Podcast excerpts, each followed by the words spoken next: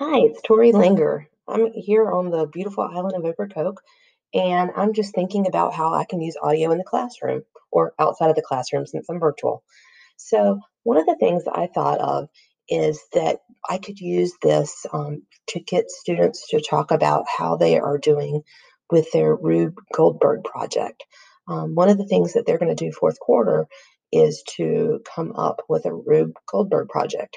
Um, and we're going to introduce that using the OK Go video um, that that prefaces it. That it's really good. Um, so I'm really excited about doing that.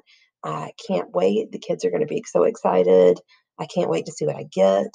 Um, I want to use this as the intro to the project because I would probably want to use something maybe like Flipgrid for them to actually show the project since they wouldn't be able to be at school to show me the project. Um, so I'd be able to see it as well. But this will be a really cool tool um, to hear kids talk about their thought processes and what they did getting into the project or how they were going to formulate the project.